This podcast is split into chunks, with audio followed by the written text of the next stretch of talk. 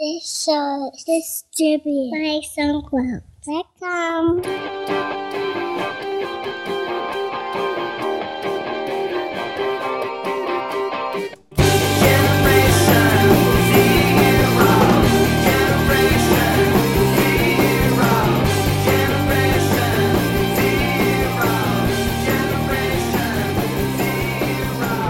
Welcome to episode 241 of TechSync, hosted by myself, Justin Vincent, and Jason Roberts. Coming to you from Pasadena today, a very, very sunny day. Lovely day here. Hey, Jason, how you doing? Haven't seen you for 2 weeks. So no, we had one lunch. Yeah, lunch earlier last week. One Pollo Loco lunch. So, and today is kind of an interesting day because Uber, who you work for and who you have options in their company, just got 350 million investment or something like that. Yeah, I think it was about 350 million total with, what was it, Google 285 Ventures? The largest investment ever by Google Ventures. Yeah, they said it was it made up 80% of their yearly fund investment allotment or something. So it was massive. So Google and Uber are going to be in bed together on this stuff. So how does it make you feel? Cha-ching? Well, I mean, first of all, I have a couple more years to vest, and IPO. Who knows when that could be? That could be 18 months. That could be 3 or 4 years. Yeah, or longer, I guess. So it's kind of and I mean, it's sort of theoretically exciting, but practically speaking, it's just make believe. So it feels make believe. How does it make you feel about turning down the CTO role of Uber? Yeah. Yeah, well, as you now know, that will go down as the biggest faceplant of my life. Well, I mean, at the time, I mean, I'm not sure how much we've talked about this on the show. We've mentioned it a few times, but I mean, I agree with you. Tell me if I'm correct in your general sentiment. It just didn't feel right in your life at the time. Yeah, so I'll summarize it. So this is back in, because we probably have listeners who may not have heard this. This is we haven't talked about in a long time. Or at least I don't think we have. But back when Uber was just starting out, this is December 2010. Travis, who was a friend of mine, I would say if Travis is a good friend of mine, but we're friendly. We would talk on the phone periodically and hang out. So put it at that level. And he called me up and he's like, "Dude, this thing I've invested in Uber. It's Uber Cab." What it was called, blowing up. I'm going to be the CTO. He's like, "You're going to be the CTO. I'm flying down there next week, and I'm going to convince you to do this for a minute. Take this thing." And I was like, I listened to him. I was like, "That sounds interesting." I was open to talking to us. We talked about it for a while, but after I got off the phone, and the next day or so passed, I just was thinking, this really isn't what I want. I don't want to move to San Francisco. I don't want to work 80 hours a week like he was talking about for the next 4 years. It was just like a few cabs or lemos driving around San Francisco. Yeah. You know what I mean? Yeah. It seemed kind of, cabs and stuff. It's livery service. It seems like food service. It's hard to understand the exponential of that. But it all seemed kind of lowbrow. Right. Like we're going to open a dry cleaning service or something, or food service company. It's like, not lowbrow, but just not... this wasn't not super tech. Exciting. You weren't thinking to yourself, Node, like God. This wasn't machine learning, artificial intelligent, self-driving car, high frequency trading coolness. This was lemos driving around San Francisco, and he was like, I was like, "Well, what's the package?" And he's like, "Well, low single digits equity or whatever." He's like, "That's generally what this kind of we already got angel funding. Yeah, we're already on." That's the standard. It's just standard, isn't And I was thinking to myself, if I'm used to doing a startup, I mean, with startups I've done, I own half or a third or at least a significant chunk of it, right? I'm a co-founder, so I'm going to come in. I'm going to have pennies on the dollar of this startup. It's not my idea. It's not going to move. Sandy had just been elected to be the president of the Pasadena Junior League, which is a big 2-year thing. There's a lot of reasons why it wasn't a good fit. And at the time I was really excited about AppIgnite. Yeah. And but I said, but I will I'll do some consulting work for you if you need some help. Because he because of my background in high-frequency trading, he knew that I could build a system that would be fast and scalable and, you know, a real-time system, not just the infrastructure, that basically the Uber infrastructure. Yeah, and core infrastructure. And so I said, I'll do some consulting. And he's like, oh, okay. And so that's what I did. I just did consulting with one of like three. But it was really nice of him to still give you some kind of options. Well, yeah. I mean, so I was just consulting. Yeah. You know, and round after round of investment, I'm just like, I can't, everyone, you think, oh, I missed it. And then the round it goes, oh, I missed it again. I can't believe it. And you're really excited to see it grow. People use software that you built, but then at the same time it's this anguish, like, oh my god, I missed this thing, right? Yeah. I totally. And then about a year after, this is probably January or December, January, a year later, and I was up in San Francisco. I think it was like the first time I was up there, and Travis was like, dude, what do we got to do to give you some equity? I mean, what do we got to do to get more of your time? I mean, you built so much important stuff. I mean, and I was like, well, I don't know what. He's like, well, what do you want? And I was like, a time machine? It's like, I've been asked for some gnarly shit, but never a time machine. I was like, I want to go back to December 2010. But yeah, we worked out a consulting agreement, and he's like, he basically just handed me, a contract, and it had some options on there, and I looked at it, and I was like, yeah, whatever, right? Yeah. I mean, the amount of options compared to what I gave up was orders of magnitude. Right. I mean, it was nothing. Like hundreds. I literally lost a piece of paper. Hundreds of times less. Many hundreds of times. I mean, not hundreds. I don't know. Whatever it was. It wasn't much. Yeah. It was so little that I lost a piece of paper. Right. I didn't give a crap. I was like, whatever. It's stupid. I'm probably not going to be doing this for 4 years. This is a consulting gig. Yeah. It's so few options. It wouldn't be enough options to make it worth my while to stick around. Mm-hmm. And then, of course, about a year later, about 8 or 10 months ago, I told Sandy, I was like, I think we should find that piece of paper. I have a feeling that paper's worth more than anything we own. Right. So now you have options in a company that's recently valued at $3.5 billion. Yeah. So it's funny. It's even if you have a minuscule percentage of a company, when it starts going to the billions, that minuscule amount can actually be a sizable amount. So.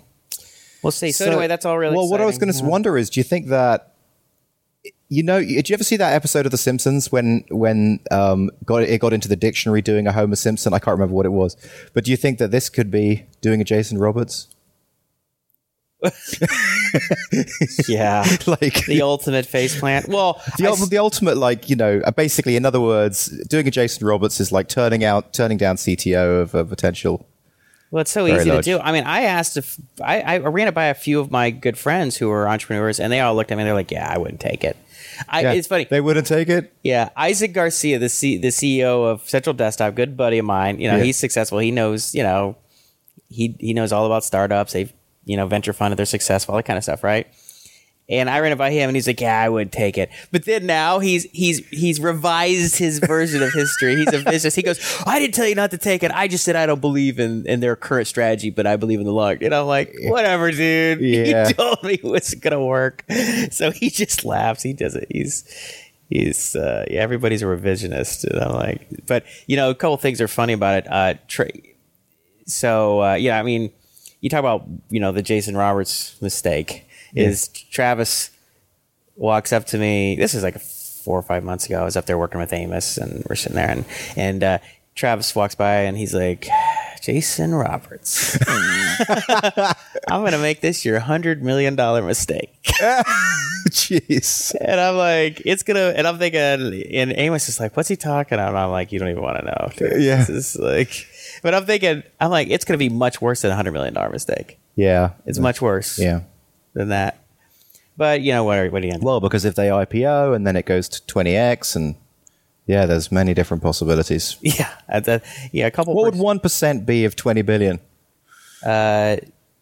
200 million. Wow. Ooh, that's a lot of money, huh? That's a lot of cash. So anyway. Yeah. Anyway. Oh, and the other thing that was funny, I actually told Travis about this. So you remember how? When we were doing the show exclusively over Skype, and there was one time when you recorded the show, but we found out the software wasn't recording. Yeah. And after that, we put it in places that each of us is going to have call recorder or call burner or something always running. So anytime you were talking on Skype, it would record it and stick it into a directory. Well, we did that for like a few months. And then I think when I was changing, when I was moving over from my iMac to my new MacBook Pro or whatever, I was looking, you're going through folders and folders and looking for stuff and cleaning stuff out, like what's garbage and what do I want to keep. And I find this folder of all these call records. I'm like, that's interesting. And I clicked a couple. Most of them are like conversations I was having with either you or Guyon or my mom or something, And then I see this one and I click this other one was Travis. And it was that conversation of him like, we're going to blow this thing up, man. You're going to be the CTO. And I'm like, I don't know. Oh, please, God, get his permission to put that online and let's make that into a podcast. No, that's like the worst. Oh, well, he doesn't care. I mean, he doesn't. He's just like, look, he just laughed. I mean, that would probably be the most famous phone call of all time. Yeah, but you can just imagine like when, Google starting up, like Serge and Larry were like, Joe, dude, you got to do this thing. We're going to kill it on this new search engine. He's like, a search engine? Come on. That's already out of us. You guys are crazy. That's hilarious. No. Well, I don't know whether to be sorry for you or happy for you, because I'm sorry for you that you missed out on the big number, but I'm happy for you that your options are really going to be worth something. Yeah. Well, I mean, my hope all along was that it would be enough to put our kids through college. I think so it will be. It'll definitely cover that. So that'd be nice. But again, it's years away. Yeah. Now all I got to worry about is how am I going to pay taxes on exercising options. So that's going to be. So I have a question for you. So if people offer you a CTO role again, how will you evaluate it? How will you feel about it? What decision will you make? Well, again, you have to think kind of hard about it. But you remember that, like the vast majority of these companies, even the ones that are very successful, are like $100 million company is incredibly successful, right? Mm-hmm. Well, if you have 1% of that, it's like $1 million. That's great, but you may spend 4 or 5 years of your life working for that, right? Like I said, not to put it down, but it's not like the next CTO role means you're going to be worth $50 million or $200 million, right? I mean, it's an extreme outlier. Uber is like, Amazon or Facebook or Twitter or whatever. It's a massive. It's one outlier. Of the outliers, and it's just happened every once in a while, and it's just statistically speaking, you're not going to be on one. It just so happened that I happened to step on one of those landmines, or those outliers. It just blew up right from under me. It's just amazing. But it's just so I don't know. You just can't expect that. Yeah, that's why I was. So you would always turn it down then. Not necessarily. I guess you just have to look at it. And I mean, so here's the thing. I've always made decisions based on what I want to do, based on not on money, based on just being happy. How about if Travis came to you and said, look, Jason, I've got this new idea. Well, maybe if it was Travis. I'm going to give you a second chance. Let's try this again. Because I know you're hungry. He's like, all right, let's do a do-over here, Jason. This is a do-over. Yeah, okay, right. And he's like, I've got this idea for dry cleaning. You're going to like, don't worry. That's it. Just say no more. Say no more. You had me at let's try. I got it. I'm in. Yeah, I mean, right. It probably depend on the person, but yeah, Travis, it would be a different story. It's like if Elon Musk came out and said, hey, I want to do this crazy. I'm in, dude. I'm in. I learned my lesson. Yeah, but anyway, in general, though, I always live my life based on what I'm excited about doing, what I want to do day to day, and what makes me happy. And as a result, I'm happy pretty much every day. I have a really great life. So I never get lost. I'm never go, oh, what am I doing? I'm unhappy in this, where I run into tons of people. Vast majority of people are not in a situation where like, yeah, I have an awesome life, right? Mm-hmm. They don't. Then they don't have as much control over their life as I do. They don't live in Pasadena. There you go. That's a big one right there. But you know what I mean? It's so whether or not I make obscene amounts of money or not, I'm happy. Mm-hmm. So as it turns out, I may not make obscene amounts of money, but I will make a good amount of money, and you'll be happy. And I'll still have enjoyed. I really have. You had your cake and ate it. You did it your way. Yeah, and ate it. Ate it. Yeah, cake and ate it. Yeah. Well, talking about making money and building businesses and making money from them, I guess we should talk about Pluggio. Is there an update? Well, the update is that I told you that the sale price is $85,000. So did I tell you that the first sale fell through? I don't remember. I don't know if you talked about that in the show. Okay, so basically it fell through. So what I found out is that... Was this the guy from Israel you were talking about? No, the guy from Israel is the guy who... is the current guy, and okay. I don't know if that's going to fall through or not. Okay. But what I have found out is that just because you sign contracts and like sign letter of intents and all that kind of stuff, it doesn't really mean that the sale's going to happen. No. So basically that's kind of irritating. And the problem is that it puts you into this situation where they've got exclusivity on buying the product, but they're going through due diligence and they've got this exclusivity, but then they could just pull out for any reason. Yeah, well, that's why. Well, a couple of things is we talked about this over lunch last week, and I pointed out it's essentially you gave them an option. It's just like what happened. I know friends of mine in Hollywood who've they sold an option on their screenplay. They sold an option. They sold an option. They didn't sell the screenplay, but a studio or production company has optioned it. So for the next year or two, they have the opportunity to develop it if they want.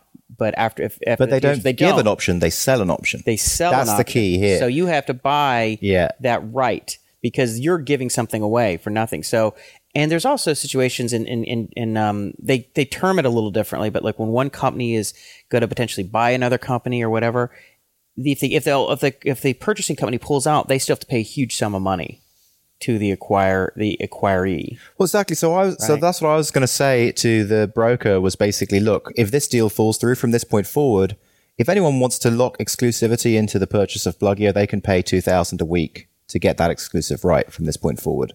And if they're not going to spend that $2,000, then obviously that'll be taken out of the sale price if they do decide to buy it. But if they're not going to spend it, they lose it. It's like their $2,000 a week deposit, and then we'll just go 50-50 on it.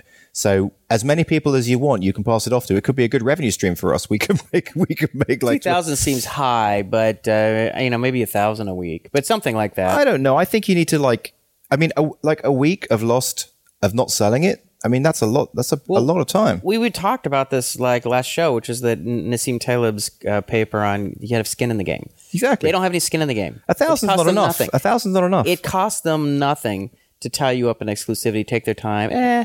Kick the tires. The reason why it needs to be 2,000 is because we should both get 1,000. Like the broker should get 1,000, and I should get 1,000 for a wasted week. You know what I mean? Mm-hmm. And 500 is not really any reward to me. Maybe 1,500 to you and the 500 to the broker. Yeah, maybe. Yeah, that's a good point. You think? So anyway, so we're kind of into the sale with. Well, we're I guess over a week of a 2-week signed letter of intent, whatever. We'll see. I really don't know. But what I was speaking to the guy who was buying it, and he said a week into it, I've asked my social media person to review it and to see if it's any good. I was thinking. Really? After you've signed the letter, that's weird. You've signed the letter of intent. As far as I'm concerned, you're buying this thing, but you don't even know what it is. He wasn't spelling the name correctly. Exactly. Well, that just shows so you how it didn't cost him anything, so he didn't really care. Exactly. So we're going to have to do it differently in future. So I really don't know whether it's selling this time. But in the meantime, I may not want to sell it because now it might start earning a lot more money now that I've put GetDrip on it. Oh, really? Yeah. So you're... You are working with Rob Walling's new... Yeah, and... I mean, the one Rob wouldn't let me invest in. He is a superstar. So basically, I'm obviously one of the first few... Well, at least the way that he's worded his email, he's made me feel very special, like one of the first few beta testers of GetDrip. So, and I think I must be because I found a few bugs. Mm-hmm. For example... Getting commission from someone else's account. Right. Which was a nice thing. But... Anyway, it's installed, and they even have a concierge service where, obviously, just for these first few people, where they will actually write the campaign for you. Yeah, which is along the lines of what we had suggested early on with Hittail, which is you'd have a service which would do the writing for the content. So I just sent him the white paper that I'd commissioned a few years back, and then he said you have to supply us some blog posts or some white paper or something like that, and we'll turn it into an email course. That's great. So that's done, and. Well, were you calling it Drip or Get Drip? You're calling it Get Drip. Because it is getdrip.com. I know it's Drip. Yeah, it's called Drip. What's interesting is when we were at the last MicroConf, and there were several talks about, or at least that included the concept of drip marketing. Oh, right? Really? Yeah. I mean, I think Patrick McKenzie talked about it. Yeah. I think at least two or three, if not more, maybe it's like half the talks were like, well, you have to do drip marketing, right? And I walked up to Rob afterwards. I go, you realize the brilliance of this name is that anytime someone talks about the concept, they're thinking of your product. Yeah. I mean, it's the perfect. And where did he get that name from? That would be me. That would be me. Well, it was funny. He wasn't sold on it at first. I mean, I'm sure we've told the story, but I'll just cover it a little bit. We're at this was like a year ago. This will be a year in October or something like that, in December. I don't know. We're sitting at lunch. He came to Pasadena. We're sitting at lunch, and he tells you this idea. And the two names that were leading the pack for him were Courier and Velvet. And I think one or both of them were from Derek Sivers. Okay. And then I told him I went to wash my hands, went to the bathroom, washed my hands, and I came back. I'm like, I've just named your company. He's like, what are you talking about? I'm like, it's Drip. He's like, I don't know. I'm like, are you kidding me? Name the generic. That's it. And but then he ended up, and then I went back to after we had lunch, I went back and I looked up variations of the name on Domainer. Mm-hmm. I was like, there's Drip with 3 P's, or I don't know what it was, Drip.io or whatever. And then I said, and then getdrip.com. And I emailed him and I'm like, you're available. And so then He got GetDrip, yeah. So at least I can say I named the company, which is cool. That is very cool. But I'm excited for Rob. Rob's a good friend. I'm excited for him. I hope it blows up. And I think it is going to blow up. I think it is. Well, as you know, I think it's going to blow up. I mean, I did everything I could to make him, to try and convince him to let me put some money in, but he didn't. The integration was very easy. I mean, just to give a little review of the software, which I think definitely warrants it. Mm-hmm. Basically, you just put a snippet of JavaScript on your site, and then on your conversion page, you just put a snippet of JavaScript that just basically says how much that conversion's worth to you. So, for example, with Pluggio, if you want to say the average person is going to be subscribed for 6 months. Mm-hmm. The value I send is 1 month times by 6. Okay. So in other words, this is what this is going to be worth to me. Okay. So then I can kind of look at these conversions, and I can also compare against the amount that I'm paying for GetDrip as well, which is $50 a month. That's it? Yeah, $50 a month. Thought it was more than that. Is that just the basic? Yeah, I think that's the basic, but that would be enough for someone like me who barely has any traffic. Right. Now, interestingly enough, already there's been 2 conversions through Drip for me, 2 paid conversions, which have a value of $141. So a month? No, a total value of a projected value of $141. Okay, so so basically, it's just a value of 20, whatever, I can't remember, 141 divided by 6. Okay, but I think that's kind of cool. Although I'm just wondering whether they would have signed up anyway. Well, what you have to do is measure the difference over a period of months. Yeah, exactly. So it may just be kind of coincidence. That's awesome. Well, yeah. Well, I think maybe after Drip has been officially launched, and maybe has a little bit of success, so we can bring Rob on to really talk through the yeah, just like he did with Hittail. So. Obviously, the problem is that if I sell Pluggio, I won't really get to see too much more about what happens with Drip. Mm-hmm. But that's why I just wanted to get it in there before, even for these few weeks before I sell it, Right. But anyway, I was really happy to do that. And of course, Rob was very responsive for any issues. And it didn't take long to set up at all, maybe just a couple of hours. Yeah, well, that's good news. I mean, if for something like that, if he makes the integration process easy, that's a huge win, because there's that little way of describing, there's a little formula, which is conversion equals desire minus friction. Yeah. Right. And so you increase the desire as much as you can reduce the friction, the better your chances are. So that's good. I got another one to talk about, unless you have some links you want to do. Go ahead. So with Digidoo, one of the things that we're doing, I want to talk about this hack that we did, and just, I feel kind of ashamed, but it works. But I want to find out what the listeners think. You feel a little dirty? I feel a little dirty from this hack. Dirty little hack. Just this dirty little hack. So basically, we're with the Android tablets that we're pushing out, we're building our own home screen. So we have our own home screen. Okay. So in other words, we're taking over the tablet, right? Okay. So whenever they click home, they go to our home screen. And we have like an obviously they can't get to the settings, the kids can't get to the settings, and they can't screw up the tablet. So we have to have an unlock system, right? So when we first put the tablets in the class, we didn't take it over, but we just had an app that like locked it. Of course, called App Lock or whatever. Well, of course, as soon as the kids look over the teacher's shoulder, they can see the unlock code, right? And, you know, a few minutes later, all the kids have got the whole thing unlocked. Really? That happened? Yeah, all the time, every class. So then it's got Angry Birds on, all this kind of stuff. So we had to build a system where the unlock code was kind of changing based on time. I remember I suggested that to you.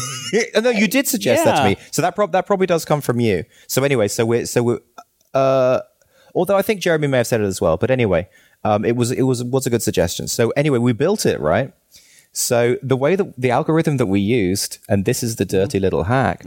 So basically, obviously, these tablets may be online or may not be online. So we needed to be purely based on time. So what we're doing is we want it to be a 4-digit code with 4 numbers, right? So every minute we take the MD5 of the minute and we do a regular expression to just grab the first 4 numbers of the MD5. Oh, really? Yeah, because we tried a few different, and obviously there's a salt in there, right? So there's a salt. So even though I tell you that, no one's going to be able to go and work out what our unlock code is like. We've got a complicated salt. But there was a few different things, but basically the libraries and the SHA libraries, and they just weren't matching up. Like we tried like 2 or 3 different libraries that just weren't, the numbers weren't matching up, or based on the Java code and the PHP code and on the server and on all this. So in the end, I thought, right, how could we just make this so that it would really hack it? You know, and it would be really simple. Just take the first 4 numbers of the MD5. The problem is what happens if an MD5 has no numbers? Well, it has just letters? Just has letters, yeah. Well, why can't it just be characters? Why do it have to be numbers? I don't know. It's just easier. It's easier for people to just type in numbers, and then you only have to put a number pad. I'm just wondering what the possibility of there being no numbers in an MD5. What do you think? I don't know. Pretty unlikely. Probably like 1 in 100 million.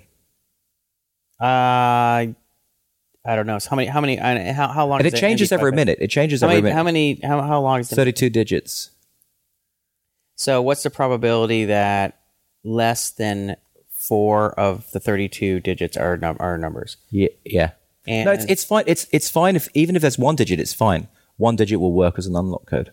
Problem is if there's no digits. Oh, you're fine. You think you're fine? I think you're fine. I think you're fine too. Yeah.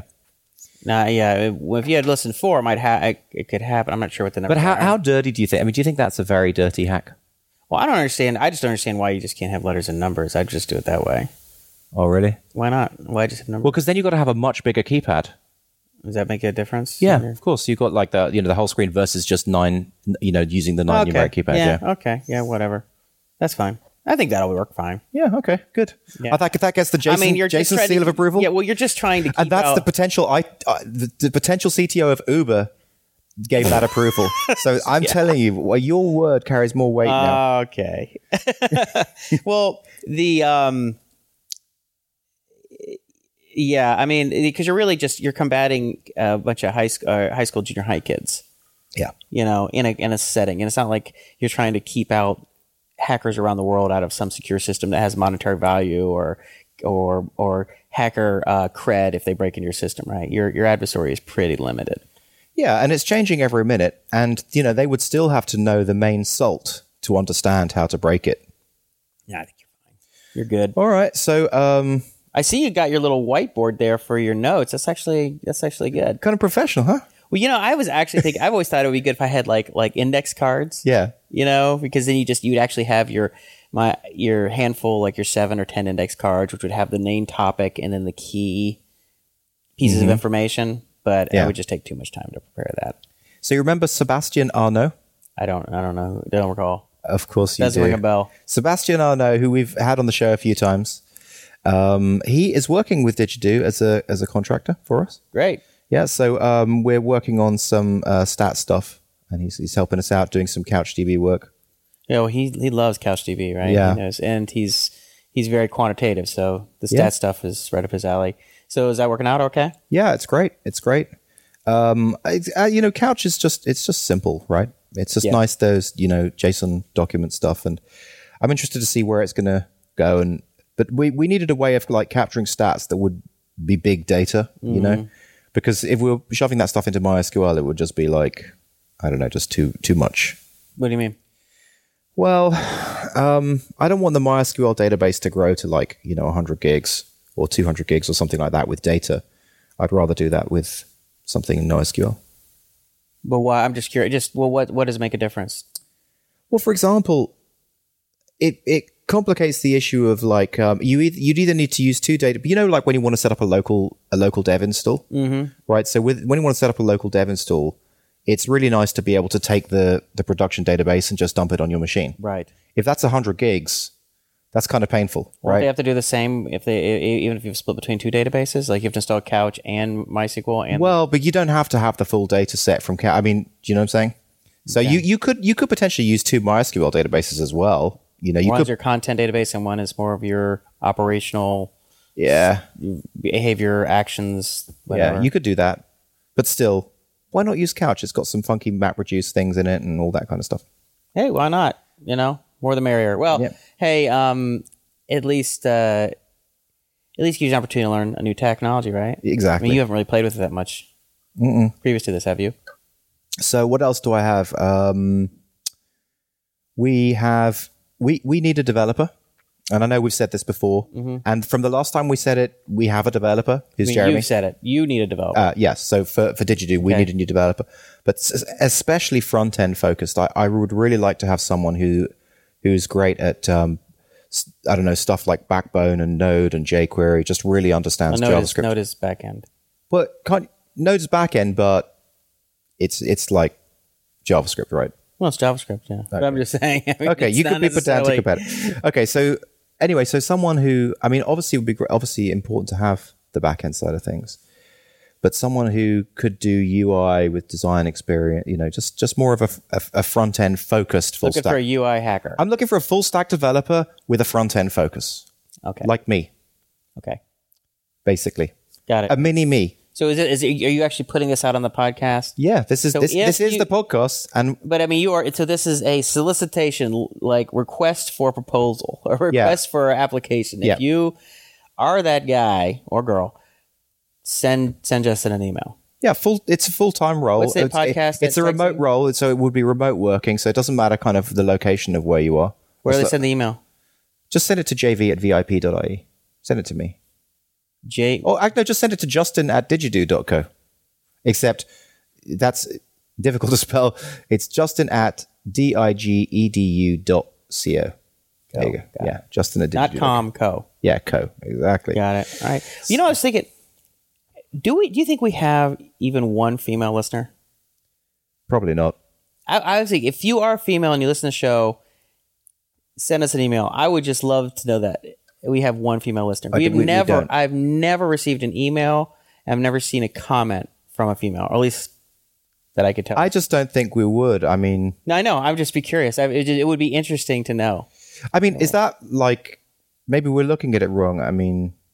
Maybe, it doesn't matter. I don't think it would appeal to most females, but it's just something I would find interesting. No, I think that would be interesting.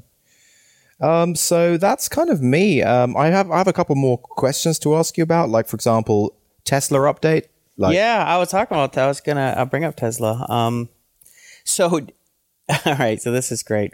The first thing is they got the highest safety rating of any car in history. Unbelievable. So this is after getting the highest rating of any car in history by Consumer Reports, like what was that, 4 or 5 months ago? Yeah.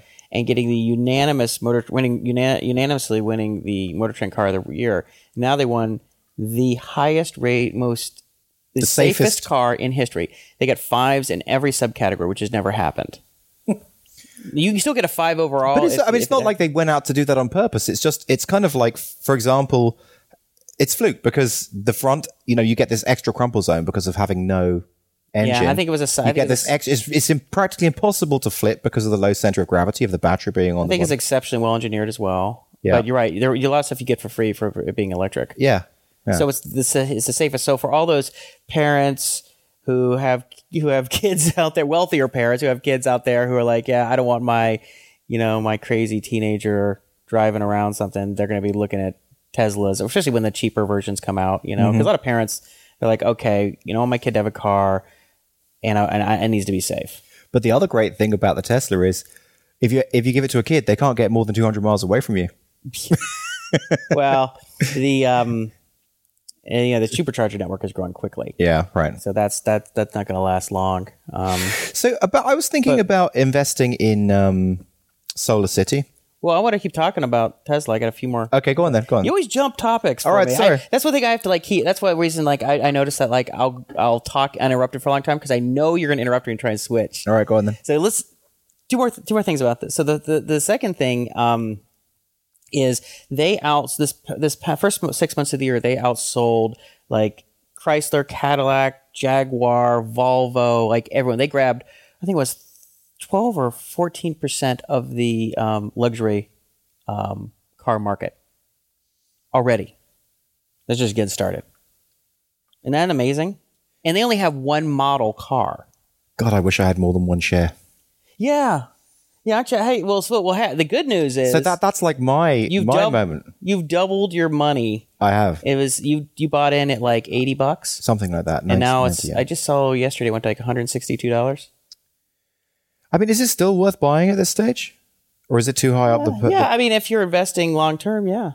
You know? I mean, I think what you do is you average in, buy a little bit. Would you put 1,000 into Tesla now? Yeah. I mean, it may very well drop down to 130, 120, but it may not. Right? That's why you don't want to if you believe in a company long-term as an investment, why you don't want to be just only buying on dips because those dips may not come. That's why the best thing to do is kind of average in, maybe buy a little bit every week, just put in a little bit and you average in the cost. So you don't buy it at a high point, but the chance that you're actually going to hit the low point is pretty small. If you're a trader, that's what traders do. They're constantly looking for dips, or they're looking for peaks. But if you're not a trader, you're an investor, you're not able to sit and watch a computer screen all day and try and gauge supply and demand. So what, you just say, set a rule every Friday at 10 a.m. I'm going to buy $100. Oh yeah, that. Or you're going to be less than just every week when you think about it, it's I'll go and buy another $500 worth or I'll go buy another 50 shares and just add on slowly over time. And that's what my buddy Mark does. He just makes it every month he puts in a couple $1,000 in Tesla or something. It's really funny. So our mutual friend, it was more his friend. I know him though, Rick. He and Mark had taken a test drive in Tesla back in the early fall, and they walked away going, "That car is unbelievable." And they're both thinking they both agreed that they're going to buy Tesla. Not only was Rick going to buy the car because he's a wealthier guy and he can afford to buy a Model S, but they were also going to invest in it. And then Mark, I think it was 4 months later or something, was probably after it already taken its initial run up, hit $80 or $90 or something. He emailed Rick and he's like, "Oh man," "Do you have your Model S yet? I can't wait to to drive it. I can't wait to see it or something." And he's like, "Ah, no, I changed my mind and I decided not to buy it." And Mark's like, "Oh, that's too bad." He's like, "Well, at least you're psyched about the investment, right?" and the guy goes "Oh no, I decided not to invest." Oh no. And he's like, "Oh man." And so even more recently though, this is a week ago, Mark tells me he gets his email from Ricky Ford to me. He's like, Rick's like, "Yeah, I think it's totally overbought now. I'm gonna short Tesla." Right? I said something. Well, I think that's a really bad idea. I said, yes, it is likely whenever a stock price goes, parabolic, in the short run, you eventually runs out of steam and it falls down because eventually you run out of buyers, right? And then when it starts to stall out, people who made a lot of money are like, "Okay, well, I'm going to take my profits now before it falls." And it starts to fall a little bit. Everybody's like, "Ah," and everybody starts trying to sell. So you'll have those those fluctuations, those fear and greed dynamics. So that'll happen, right? But if you're on the 5 to 7 year time horizon, who cares? Yeah. Right. So then he gets this, then Mark sends me this text. It was great. It says, "Rick Rick buys Tesla puts. Tesla responds by going up 6% the first day. He has this little smiley face with a thumbs up. And then the next day, it goes up another like 5%. So what does it mean? That means he has to pay that extra cash, right? So if you buy a put, you pay money to for the right to sell it at that price. So he probably put down, who knows, $10,000 or $20,000 or $30,000 in puts for the right to sell it at, $150 or whatever. But now it's like blown through that. So he just threw a ton of money out the window. Oh God! And I was just like, I was just laughing out loud. I'm like, dude, that is such a bad idea. It's kind of the analogy I'd use is like, it's like you're figuring out which animal to hunt. You're hungry, and it's like he's like, that tiger over there looks really tired. I'm gonna go kill that tiger. And I'm like, I don't know, that's such a good idea. I think I'd go after something a little less dangerous. I mean, there are other animals out there that you can kill and eat that are I wouldn't go messing with the tiger. I would not mess with Tesla unless you're a pro trader, and that's what you do all day is gauge supply and demand, and you want to play those things. But if you're an investor, because it's too hard, and that there's too much momentum behind this. Well, I want to ask you about Solar Cities. Is it too late to? Yeah, no, it isn't. But I just want to say one thing about it is, anyway, I lost my train of thought, so let's go on. Oh, sorry. Well, Solar City's still kind of cheap. Relatively, it went up a fair amount, but it's not. It didn't 5x. I mean, Tesla, when we first started talking about it, was $30. Now it's got $160. So but isn't Solar City still around $30? I don't know. I haven't checked it lately. It's 40 or something. I mean, it's bounced around. But so would that be a good one in the long? I agree. That's my two favorite stocks that I think are based on the numbers that I've run and the stuff that I've read and the analysis I've done. I think Solar City is another game changer. I was googling like undervalued stock. Mm-hmm. Since I want to be a big stock trader one day. You're one share. So you're one share at Tesla. You're a player now, huh? So one thing that was consistently came up was Yahoo. Yahoo is an undervalued stock. Mm-hmm. And they're earning a lot of, they're doing pretty well for themselves. And don't you think that Marissa Mayer is going to? Yeah, I had that like in the back of my mind as a ever since about a year ago when Mariah first came on. So I was at the park with the kids and I was talking to one of their dads and he worked there and he was telling me how impressed he was with her. Like they would have like a company wide meeting where she'd be answering questions from the employees and he was like, man, she could answer every question in detail. Like she knew everything. Like she wasn't just someone sitting at the top of the pyramid telling people what to do and not really understanding the details of the company. She knew everything. So yeah, I think it has promise. I don't believe in it like I believe in Tesla or Elon Musk generally, but I think that it would be worth putting some money into it. Because I was reading an article that basically last month, for the first time since 2011, their properties overtook Google in terms of eyeballs and uniques. So basically, Yahoo had more people looking at their stuff. The real issue is just like monetizing on that. Yeah, I just keep it simple, and I'm like, do you think the CEO is a badass? I mean, do you think that they're like, are they of the caliber where they're not just another empty suit, which is the vast majority of the people who run these companies? And if you think they're that kind of person, they have an incredible sense of vision and product and everything else, and that they're just going to make things happen. They're not just like, listing their bean counters and stuff. Mm-hmm. And also, the other thing is like, do you think their product's awesome? I mean, do you believe in it? If you personally like, well, I would never use it. I think it's crap. But, hey, on the Motley Fool, they say it's great. I just don't think you can really. Right. Now, Yahoo is starting to get a situation where their stuff is starting to turn around. So for me, it only kind of barely crosses over in that category. We're not sitting around talking about how awesome Yahoo is. No, but there are some products that you probably like of Yahoo's. Like what? Just stuff that's around, like some of the libraries, like the UE library. It's kind of cool. That's a stretch. Next. They buy good stuff. I don't have anything to mind. I think like because Marissa Mayer is, I think she's showing herself to be pretty impressive. I mean, I think she kind of I don't think she's an Elon Musk or any Steve Jobs, but I think she's far above the mean in terms of, you know, company CEOs, in terms of those qualities of, you know, effort and vision and commitment and all those kinds of things. So she might. I wouldn't mind having a small position in Yahoo if I had some extra cash. Yeah. What was her background? Like, what's her history? She was like in charge of like product at Google for a long time. Did she just start as an intern kind of thing in Google? No, I think she had a PhD in computer science or machine learning from she already did? Stanford or something like that. Okay. Yeah, she's smart. I know that. I mean, she's not only smart, but she's, you know, obviously technically very technical and very well educated. Well, we are 45 minutes in. We haven't discussed any links. I'm wondering, do you have any links? Some of those were links. I had links to all those things that we were... really? I guess I just remember them off the top of my head. So let's see. That's me. I mean, that's my stuff. All the stuff that I'm going to bring to this show. So you are carrying the next 45 minutes. I carried the first 45 minutes. All right. Well, you know, another thing that I think is, has real potential upside is Bitcoin. Just investing in Bitcoin in general. Oh, investing in Bitcoin? Yeah. But I thought, wasn't there something about Bitcoin being outlawed by some states? No. I mean, I don't know what that's... It's outlawed in Thailand. It is?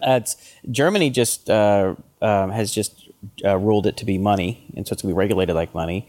Homeland Security sent out a bunch of subpoenas to the biggest players in the space, like Coinbase and Mt. Gox and the Winklevii. You know, the Winklevii own like 1% or something of the outstanding Bitcoin.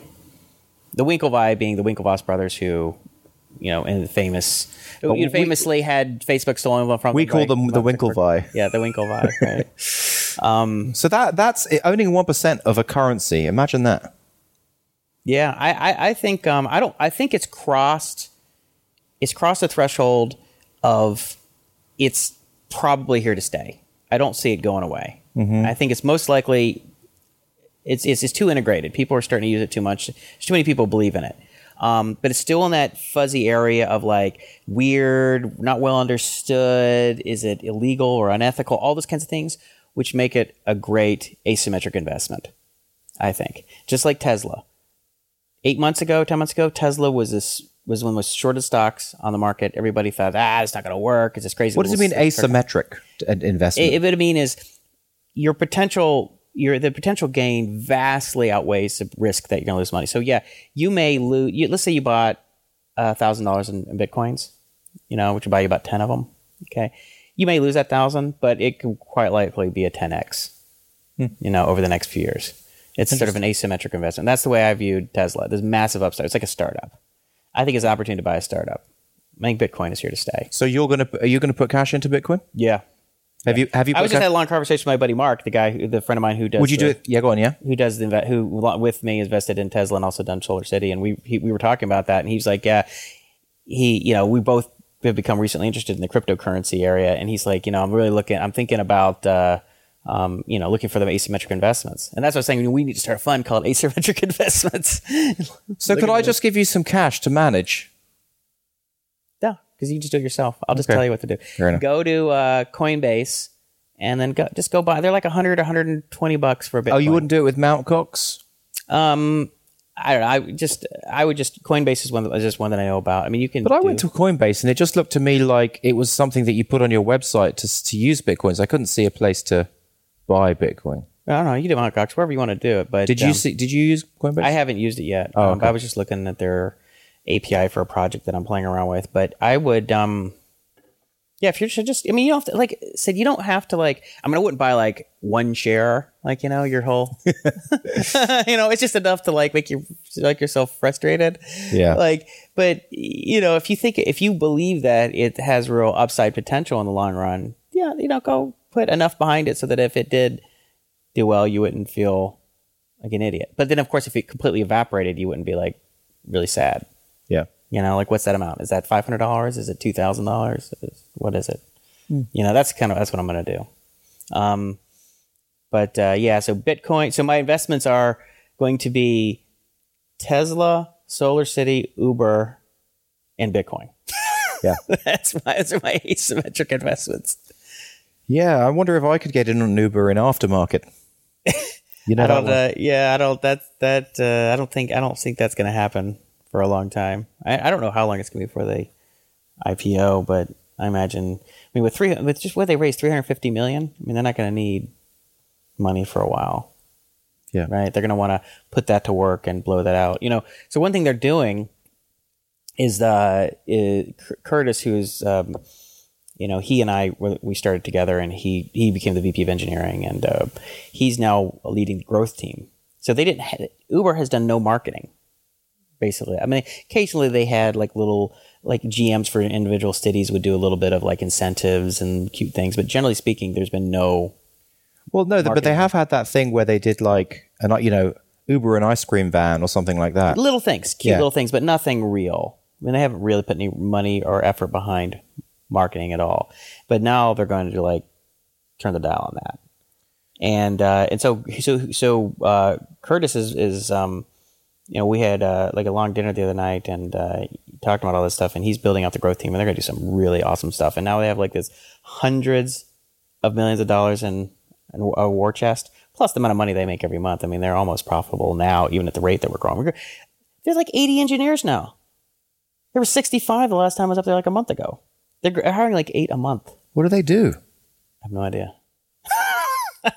I don't know. I mean, they're building. There's just tools, and I mean, there's just tons of stuff. And I was talking to product managers, like, yeah, we're backlogged. There's just, we can't get all the stuff out that we want to get out. There's just too many things. So are they? I mean, in the TechCrunch article about it, they spoke about Travis's vision of basically Uber being more than just for cabs. Just, oh, yeah. You can Uber anything, basically. Oh yeah. So what does that mean in the long run, do you think? What does it mean? Like, you could Uber a cup of coffee? I don't know, to be honest with you. Yeah. I'm not privy to that stuff. Even if I was, I couldn't talk about it. Yeah. But I'm really not. I mean, it's not like I'm trying to be coy. I don't really know. I mean, I heard a couple things that sound interesting, but yeah, I mean it would be my place to say. And but yeah, he is Travis has a really massive, aggressive vision. I mean, he is not screwing around. They are going big. It isn't like all the things that you think might be possibilities probably are really plans. Mm. And now with partnering up with Google and raising that kind of money, I mean, this stuff's happening. So, you know, and like your Halo Cab, I hear they're imploding. Oh, really? Yeah. Yeah. You're a big Halo Cab supporter. I wasn't the supporter. Oh, Halo you were. I wasn't. We'll go back and listen to that show. You're like, I don't know, Uber might not have a chance. Halo Cab, you know. I never said that. Justin and Halo Cab. I never said that. Yeah, I think they're kind of, they're struggling. Hmm. I mean, interesting. I don't know. I mean, maybe they'll do all right. I think Lyft is the biggest competitor that they have to be concerned with, and the good thing is, the thing about Uber is that they are paranoid. Like, they're not just like, we're the jet and nobody can challenge us. They're like aggressively monitoring any potential threat and trying to squash it out, suck the air out of the room before they have any chance to gain a foothold. That's why they're growing so quickly. Get into every single market before there's like an Uber of Sydney, an Uber of Shanghai, an Uber of Buenos Aires. No, getting in there. Or like, we're the low-cost Uber. It's like, no, Uber is the low-cost Uber with UberX. Yeah. You know, it's like trying to get in everywhere before anyone can get some kind of foothold. Yeah, that's a good strategy. But, yeah. So one thing I'm going to build, so again, on the technical side, on a more technical topic, I'm going to build a real-time dashboard for the dispatch system, the entire real-time system. So our, you know, you've heard me talk in previous shows about the concept of the grid. You know, we have this distributed grid of node processes for cities for doing all the dispatching and stuff. So now it's not just it's multi-server, and so you have all of these, you know, workers and grid managers and split on all these servers and everything. And so there's no way to monitor that stuff, really. I mean, there's off-the-shelf tools, there's logging tools, and there's, you know, there's control ports that you can get into SSH into, but I'm going to build a really slick streaming. So you're going to have a God view of the God view. I'm going to have a God view of, the real-time system, like that the you know, like what's the CPU or memory usage or latency and the heartbeats and the, you know, everything, all the internals of every worker and the manager and who's reporting into who and the health of every piece and actions like, okay, move that worker to this server, move this process over here, you know, all that kind of stuff. And I was thinking the other day, I was talking to George, one of the developers, and I'm like, I think I'm going to make it like one of those futuristic interfaces, you know, like the Prometheus or Oblivion, you know, like they kind of black, dark blue background with like really cool colors and make it look like something out of a sci-fi. Right, nice. Like, yeah, that would be cool. Yeah, just to keep myself entertained. Because Amos is like, yeah, you know, you could just use like Bootstrap. And I'm just like, snore. Mm. Like, really? Like, just make it some plain Jane. You know, I mean, I know Bootstrap, you can, you know, you can tweak it, yeah. Tweak it, but I'm just like, let's make this thing custom. Let's make this thing really, really slick. I mean, this is for the dispatch team, right? We can make it where we want.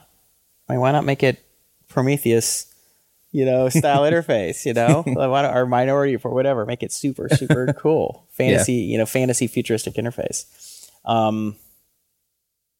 Yeah, so that would kind of that'd be fun, and then so.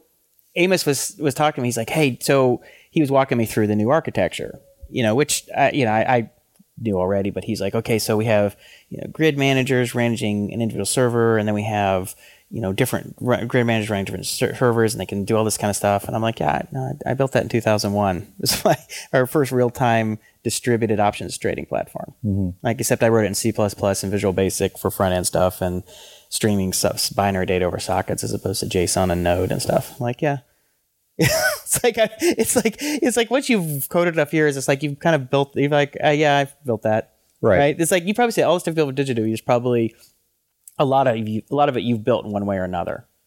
Maybe, but I mean, I do find Digidoo pretty challenging. Mm-hmm. Yeah. No, I'm just challenging, but I mean, it's like the saying, like, you know, like you've reached middle age when everyone you meet reminds you of somebody else you've met. Yeah, that's a good saying. Well, it's like as a developer, it's like you really reach middle age as a developer when every piece of code you wrote reminds you of another piece of code you've written. Like, yeah, I've built that before. I just got to go find it, cut and paste, and tweak a few things, right? That is a nice saying. You know, another theory. I was just thinking this the other day. So I was thinking on the Hacker News, like, you know, you hear people complain about like, oh, you know, I can't, you know, get on the front page and this and that, and it's rigged and all this kind of stuff. I feel like it's exactly the same process of startups. So launching, like submitting a link, the probability of success and what it takes to seed is almost the same thing as doing a startup. So for instance, you need a couple things. You need a good idea, right? Well executed in some ratio. Sometimes it could be a pretty good idea to a great idea and depending on its execution. So it's a product of those two. It's like the multiplication, it's the quality of the idea multiplied by the quality of the execution. But you also need a little helping hand. You don't have to have that, but it drastically increases the probability if you can get a half dozen people who just kind of help you out, right? Mm-hmm. And as we know, anybody who, the vast majority of these people hit the front page, they have a help from a few friends. Yeah. Hey, dude, could you give me an upvote? Just a couple, just enough to get, just 5 or 6, just enough. At least to get it like... Just to even get a little... so that it's on the front page at the bottom for like 2 minutes and then... Well, if you get like 6 or 7, you can get to like middle, like 20, 15 to 20, and you can get like a... you get a review, you get a fair trial by the front page mafia for like... a half hour, 45 minutes. And if you don't catch the eye after a half hour, 45 minutes, you're gone. You don't deserve it. Or maybe longer than that, maybe like an hour. But that's what it's like at startups. It's like, you know, the guys who launched Quora, right? Facebook guys. I mean, yeah, Quora was a pretty good idea, pretty well executed. But being a bunch of Facebook guys, they were able to get all the other people in that world. Is Quora a success? I'd say so, yeah, absolutely. I mean, is it a massive financial success? I don't think so, but it's a successful internet property. I mean, there's a lot of people who use it, a lot of traffic. You know, it's kind of I think it's still kind of a big deal, and you know, yeah, I don't know. I mean, I think it's certainly successful. Yeah, but anyway, but you'll hear people talk about things like, oh, it's startups are unfair. You got to have this or that, or you know, submitting Hacker News, it's rigged. It's the same process, right? Idea times execution with a little helping hand. And so if you have, and especially if you have street cred, like if Patrick McKenzie submits something, you know, the chances of it going are huge, right? It's just like if you're a successful entrepreneur, you launch something else, immediately a lot of people are going to give it the benefit of the doubt and give it attention and take it seriously. It's a whole different thing. It's a microcosm. It's a fractal of the startup. Well, no, it's just similar. It's just very, it's the same kind of, it's the same process. So it's like, If you want to know what launches startups, I think same thing is what gets a link to the top of Hacker News. It's luck, help from your friends, quality of execution, and idea.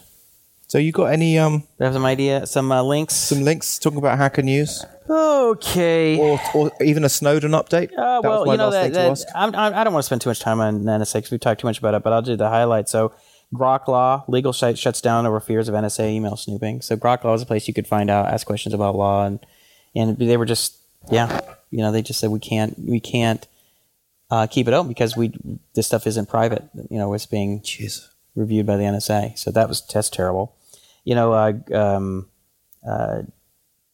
Glenn Greenwald's partner, husband, I don't know however you want to say it, was detained in London at Heathrow Airport for 9 hours. They pretty much abused this clause in some terrorism act, and they basically took all the electronics, and they're going to try and crack everything's encrypted, of course. But yeah, so that's another abuse of power. There's another article on Bloomberg. The NSA analysts intentionally abused spying power multiple times. So, this is like an internal auditor's appointment, and this is just probably the tip of the iceberg. Like all the abuses where analysts are looking at stuff and viewing stuff that's they're not supposed to be. Of course, if we give people power, they abuse it. That's so, what's the state with Snowden now? He's basically. Who cares about Snowden? You keep getting distracted by the mainstream. What does the mainstream media want you to do? Get distracted by Snowden, I guess. Right.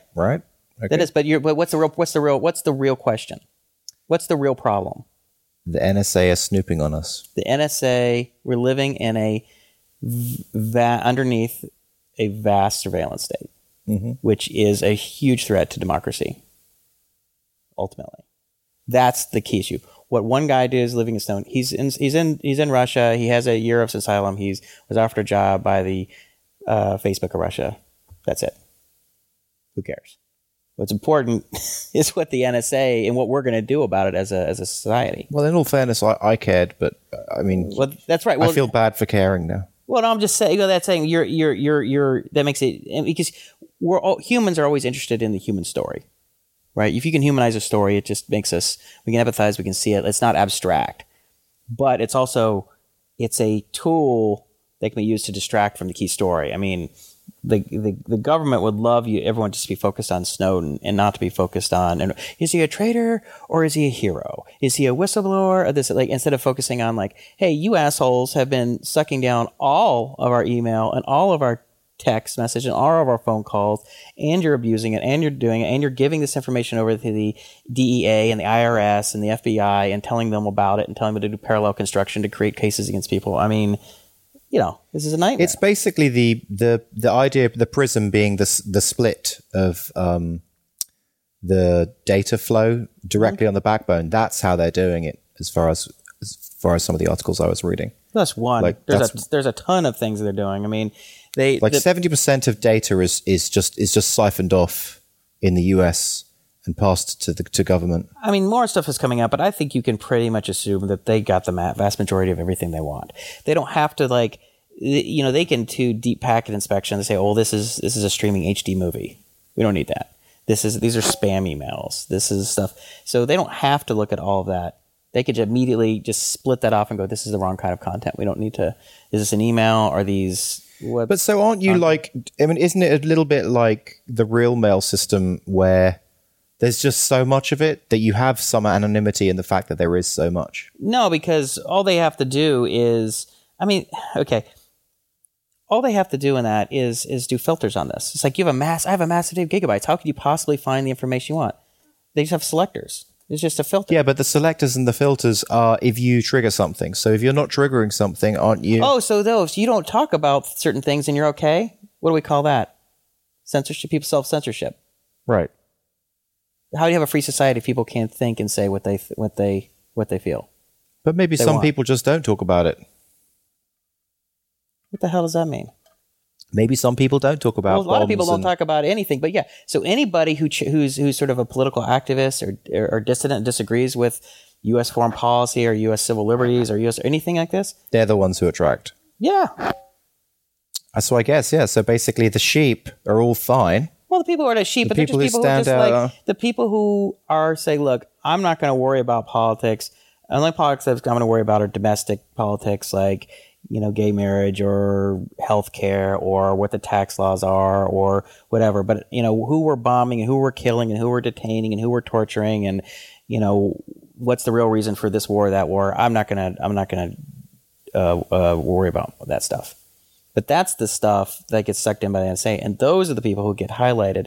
And those are the people who get, you know, monitored and potentially get marginalized or detained or whatever, right? And maybe not now, maybe not yet, maybe just a little bit here and there on the edges, but 5, 10, 15 years from now, it could be a whole different world. And it's dangerous. And it's like, as we've talked about before, once it becomes material, once it becomes something you see in your real life, it's too late.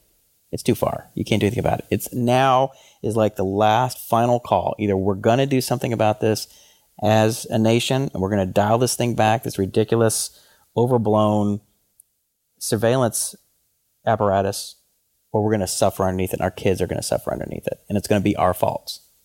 So how are you going to fix it? Well, it's not how I'm going to feel it. It's how everybody's going to fix it. And the only way you can feel it is many people can talk about it as much as they can, you know, can put as much pressure about it on their congressmen and, you know, give money to EFF and ECLU. Have you contacted your congressman and given money? I've signed some petitions.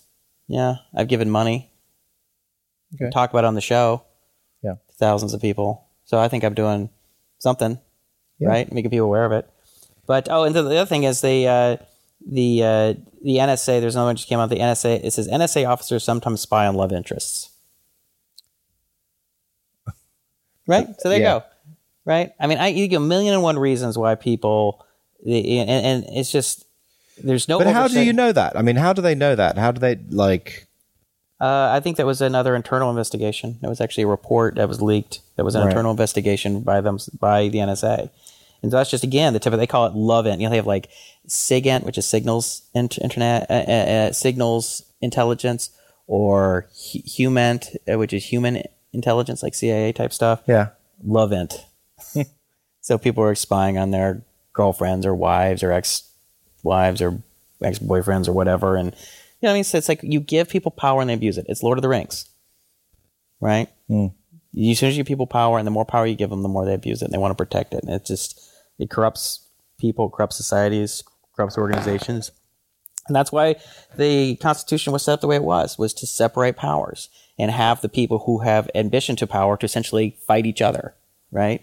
To check each other. You want the people in the judiciary and the Congress and the executive to check each other. Let ambition check ambition.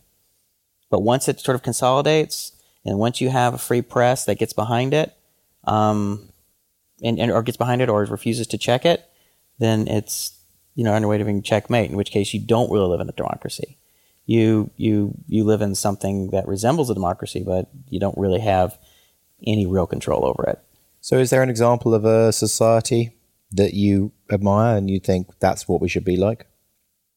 Well, I admire what the U.S. is supposed to be. Right. What we aspire to be, what we should be.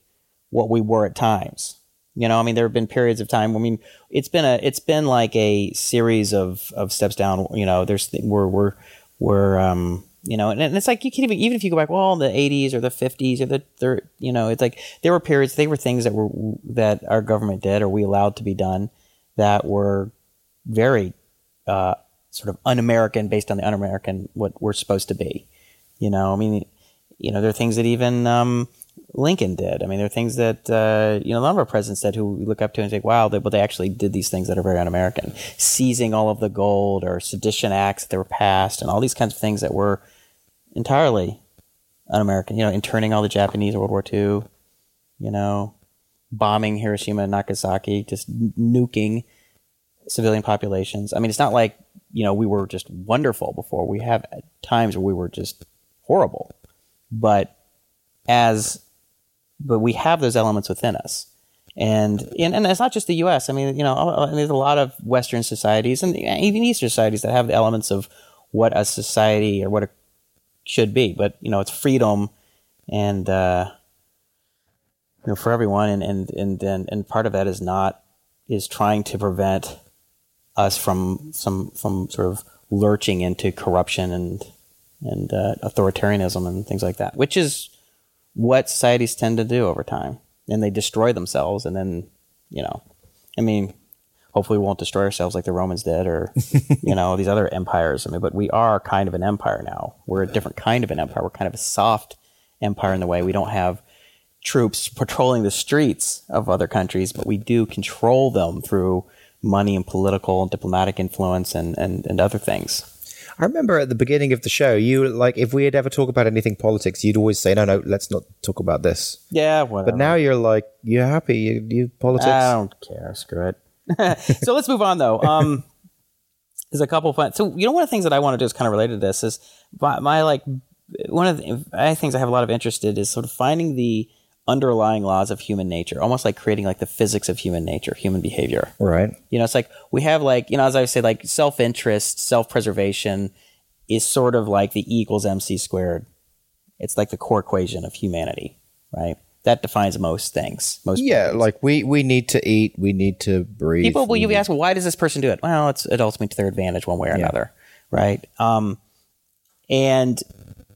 But like, what are like Maxwell's equations? What are these other equations that are more that are less abstract, that describe things at sort of a higher level? And like, you know, here's just an article I just randomly came across a week or so ago. It was a paper called "Higher Social Class Predicts Increased Unethical Behavior." You know, and which is really interesting. It's like I think one of the things they did. I remember hearing a radio that's covered in like NPR or something. And they were talking about how they were filming intersections and the kind of cars that would tend to run red lights and take illegal turns and tailgate people and stuff tended to be like the really nice cars, people who thought of themselves as kind of special. Entitlement. Yeah. Right. And were people who, you know. So that was what the study was of cars at intersections? That was one of the equations. I think one of the things that they studied. Because you could have, you know, tens of thousands of data points with that. So that would be a very accurate study. Yeah. That's what I like about it. So, another thing.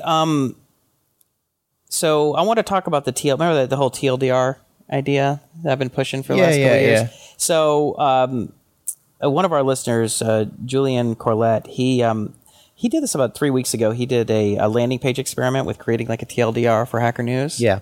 And so he emailed me about it. He says, I'm going to try and do this. And it was that whole MVP. I'm just going to landing page, get people to sign up. And there was some positive feedback and also some negative feedback on Hacker News, but it got a little bit of feedback. And he said he was on the front page for half a day. Something like that. Yeah. So, but it wasn't enough interest that he was willing to pursue it. He decided not to pursue it, and I got an email from David Yang, who created something called HN Summaries, hmsummaries.com, and he said, hey, you might be interested in this, because I wrote a little comment about it on Hacker News. I think someone had mentioned that I think maybe Julian had said, hey, this is something that Jason and Justin have been talking about on texting. And so I said, yeah, cool. Good luck. I think it's really cool. And then, so David Yang emailed me, said that he created this HN Summaries, and he said that, he's about 2,000 subscribers. This is growing slowly. He's not really putting any time into it, I guess. But he said that the way it works is it does it automatically. Whereas what Julian was doing was manually crafting summaries. And David's sorts sentences by how densely they contain the keywords present in the article, which is clever. But I looked at it and I was like, it was kind of wasn't there. You know what I mean? Yeah. I thought it was a very clever way to try and do it, but it would take a lot of work because it really takes true understanding of an article to glean what's really important. I mean, I would find it highly unlikely that, or at least extremely difficult to create an algorithm that could compete with a smart human being looking at a subject and say, okay, this is basically this. Yeah. This is basically it in the most succinct way possible. And he said that he used to work at a company called Brightwire, which did financial news summaries. And, you know, they had humans working on it. He said it was kind of a slog as a business. It was tough. And so he's actually focusing on if I put the link here, I'll put the link in the notes. But he's creating like an app academy. I think it's called Full Stack Academy or something. Nice. In New York City. Nice. So I'll put a link in the show notes, and if you're interested, if you're in New York and you're looking for a, to become a developer, like I don't know if it's like a month or 3 months or whatever it is, but I think that model really works. That can take you from zero to apprentice level developer, junior level developer, in the most efficient way possible. Yeah. If it's anything like Hack Reactor is in San Francisco, that one that you went to in San Francisco, yeah. Yeah, that's really worked well. I guess Cale Davis, who used to be the curator for Hacker Newsletter, he's still the Hacker. I guess it's Hacker Newsletter, right? Yeah, he's still doing. He's doing something called TLDR.io. And it's really close to what I was talking about, where it's like if you're in Hacker News or some other subject, you'd have like a little TLDR little link next to the subject. You just click that and it brings it up, and so you can read the summary. But it's pretty sparse at this point. Like you might see maybe one TLDR on on the homepage a day. Yeah, I think I know the one you're talking about. Yeah, yeah, and because it's a Chrome.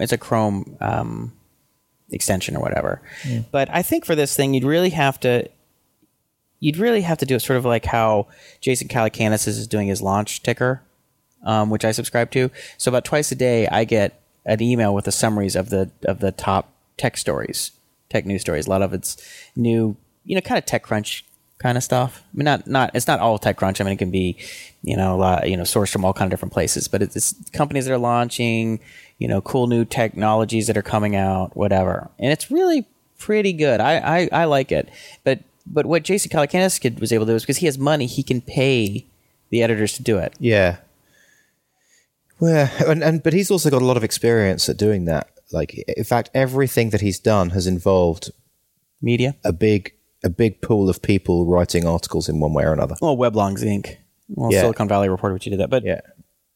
And I guess Mahalo was kind of doing stuff like that. But it's not like it takes a genius to do that, right? You pay people, not a lot of money, but if you're willing to write, go find the subject, summarize it. I mean, what it doesn't take expertise to do, but what it does take is money. So it costs about $20,000. I think it costs $18,000. Oh, it's making $18,000 a year so far. That's the run rate, and I think it's not covering costs, but it's getting closer and closer. You know what I find is when I see stuff on Hacker News, right? Mm-hmm. And it's getting relatively big, and it's got like 20 or 30 comments or whatever. I always find if I go and read the first comment, that's actually better than going to the article itself. It gives me a real insight because there's going to be two people. There's the first person who states it, then the second person who comes back and gives a counter viewpoint. And that's like, that's just a nice idea. View, counter view, yeah. Yeah. I do the same thing too. A lot of times I'll read those. Unless it's an article that I know I'm going to be super interested in, I'll just stop and read those. Sometimes though, it's not always the case. I mean, it's hit or miss. I mean that could be an algorithm. That could be an algorithmic site where it could almost be like a TLDR in its own right. You could just have the story title, right? You could just take the first two sentences of the article and then have the first comment and then the first rebuttal, because they're there by voting as well, Yeah, I think it's okay. I think that'd be okay. I think really, really, you want custom written, one paragraph or less, maybe 3-sentence descriptions. That's what I would want. And I think the Circa iPhone app kind of does that with news in general. Have you used Circa? No, I haven't. No. Yeah, and they do, and it's really, really good. It's really cool. I think that's the problem. That's one thing about the Julian Corlette's experiment, which is an experiment that people run all the time. It's like, well, I'm going to throw a landing page out there, just describe this thing and see if people care. And I don't think that works a lot of times. I think when you're trying to create something that's a little new, you have to do an awesome job on the product, and you have to have the financial backing to give it a chance to catch on. Because people don't get it at first. They just don't get it. And they're not going to change their habit quickly enough. They're not really going to get what you're talking about. It just takes time. But it's not just that. Like, I also think that the landing page that he had put together, although it had the right words, somehow it didn't have the design. Yeah, it didn't have it wasn't the quality enough to. It didn't have the quality of like, oh, this is going to be the fullness of the thing I could believe in. So if it was really well designed page with beautiful text and all that kind of stuff, I think it could have had a much bigger reaction. It might have helped a little bit.